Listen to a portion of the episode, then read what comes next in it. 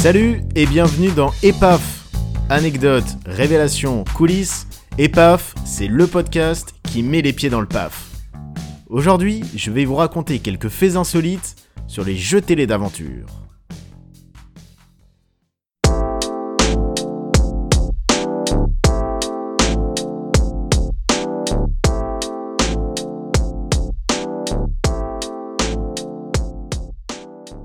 Connaissez-vous le point commun entre Nagui et le Général de Gaulle ?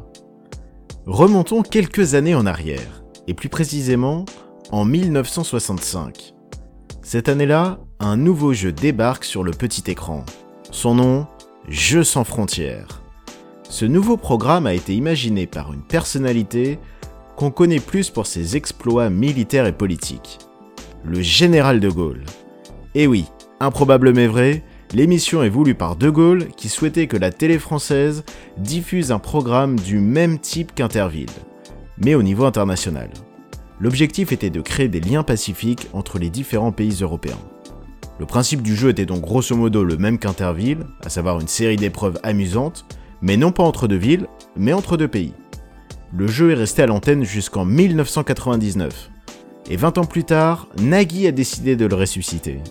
Il présentera cette nouvelle version prochainement sur France Télé. Je vous ai compris! Cet été, on a pu suivre les folles aventures de Pékin Express. Et si le voyage s'est plutôt bien passé, ce ne fut pas le cas il y a quelques années. En effet, lors du tournage de la dixième édition en Inde, Stéphane Rotenberg et l'équipe de production ont été arrêtés. Le motif, ils étaient soupçonnés d'espionnage. Le présentateur et le staff de l'émission étaient assignés à résidence gardée par des hommes armés. La raison de cette arrestation était en fait due à l'utilisation par l'équipe de l'émission de téléphones satellitaires, des appareils qu'ils sont obligés d'utiliser pour rester en contact avec les candidats. Mais l'endroit où les téléphones avaient été détectés par les autorités indiennes se trouvait être une zone sensible à la frontière du Bangladesh, du Bhoutan et du Népal, où sont présents des groupes de rebelles. Finalement, plus de peur que de mal. Après quelques jours, les autorités décident de les relâcher. Stéphane Rotenberg et son équipe ne risquent pas d'oublier cet épisode. Le risque zéro, c'est l'enfer. Je sais bien que c'est impossible. Maintenant, on fait tout pour... Euh, on fait tout. Mais c'est vrai que Pékin est un programme euh, à risque. Et pour finir, savez-vous d'où vient le nom du célèbre jeu d'aventure Koh-Lanta ?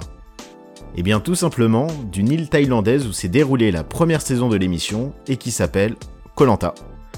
Et pour l'anecdote, si Denis Brognard est l'indéboulonnable chef de la tribu Koh-Lanta, il n'officiait pas tout de suite à la présentation de l'émission. Lors de la première saison, il était voix off. C'est l'année suivante qu'il deviendra l'animateur phare. Ah !